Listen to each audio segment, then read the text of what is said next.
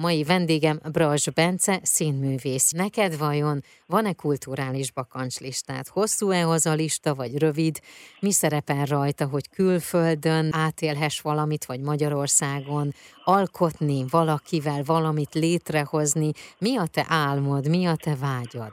Azért érdekes kérdés, mert ezen nagyon sokat gondolkozom mostanában, hogy hál' Isten az évek alatt nagyon sok szerepet eljátszhattam, nagyon sok minőségű darabot, nagyon sok rendezővel dolgozhattam, és egyre jobban azt érzem, hogy, hogy nagyon érdekel a kreatív része ennek az egésznek, tehát maga az előkészületek, akár írni dolgokat, vagy a dramaturgi munkával részt venni, vagy akár rendezni, úgyhogy e felé szeretnénk most picit mozogni idén, és úgy néz ki, hogy lesz is rá lehetőségem. Ez nagyon érdekel. Maga ez a legózás, hogy hogy rakódik össze egy előadás a próba folyamat előtt, közben és a végére, hogy hogy hozunk létre valamit.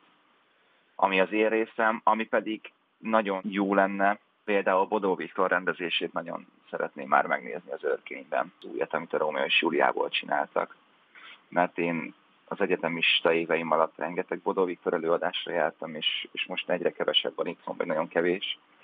És mindig ajándék, hogyha el tudok egy olyan előadásra menni, amit ő csinált, mert hozzám nagyon közel áll az ő művészete vagy az ő gondolkodása a színházról. Illetve megnézném Ostermayernek a Hamletjét külföldön nagyon szívesen. Én kívánom, hogy akkor ezek a vágyak teljesüljenek, illetve azt meg magunknak kívánom, hogy amikor létrejön az, amit meg akarsz alkotni, akkor utána meg azért beszélgessünk, hogy beszámoljunk erről.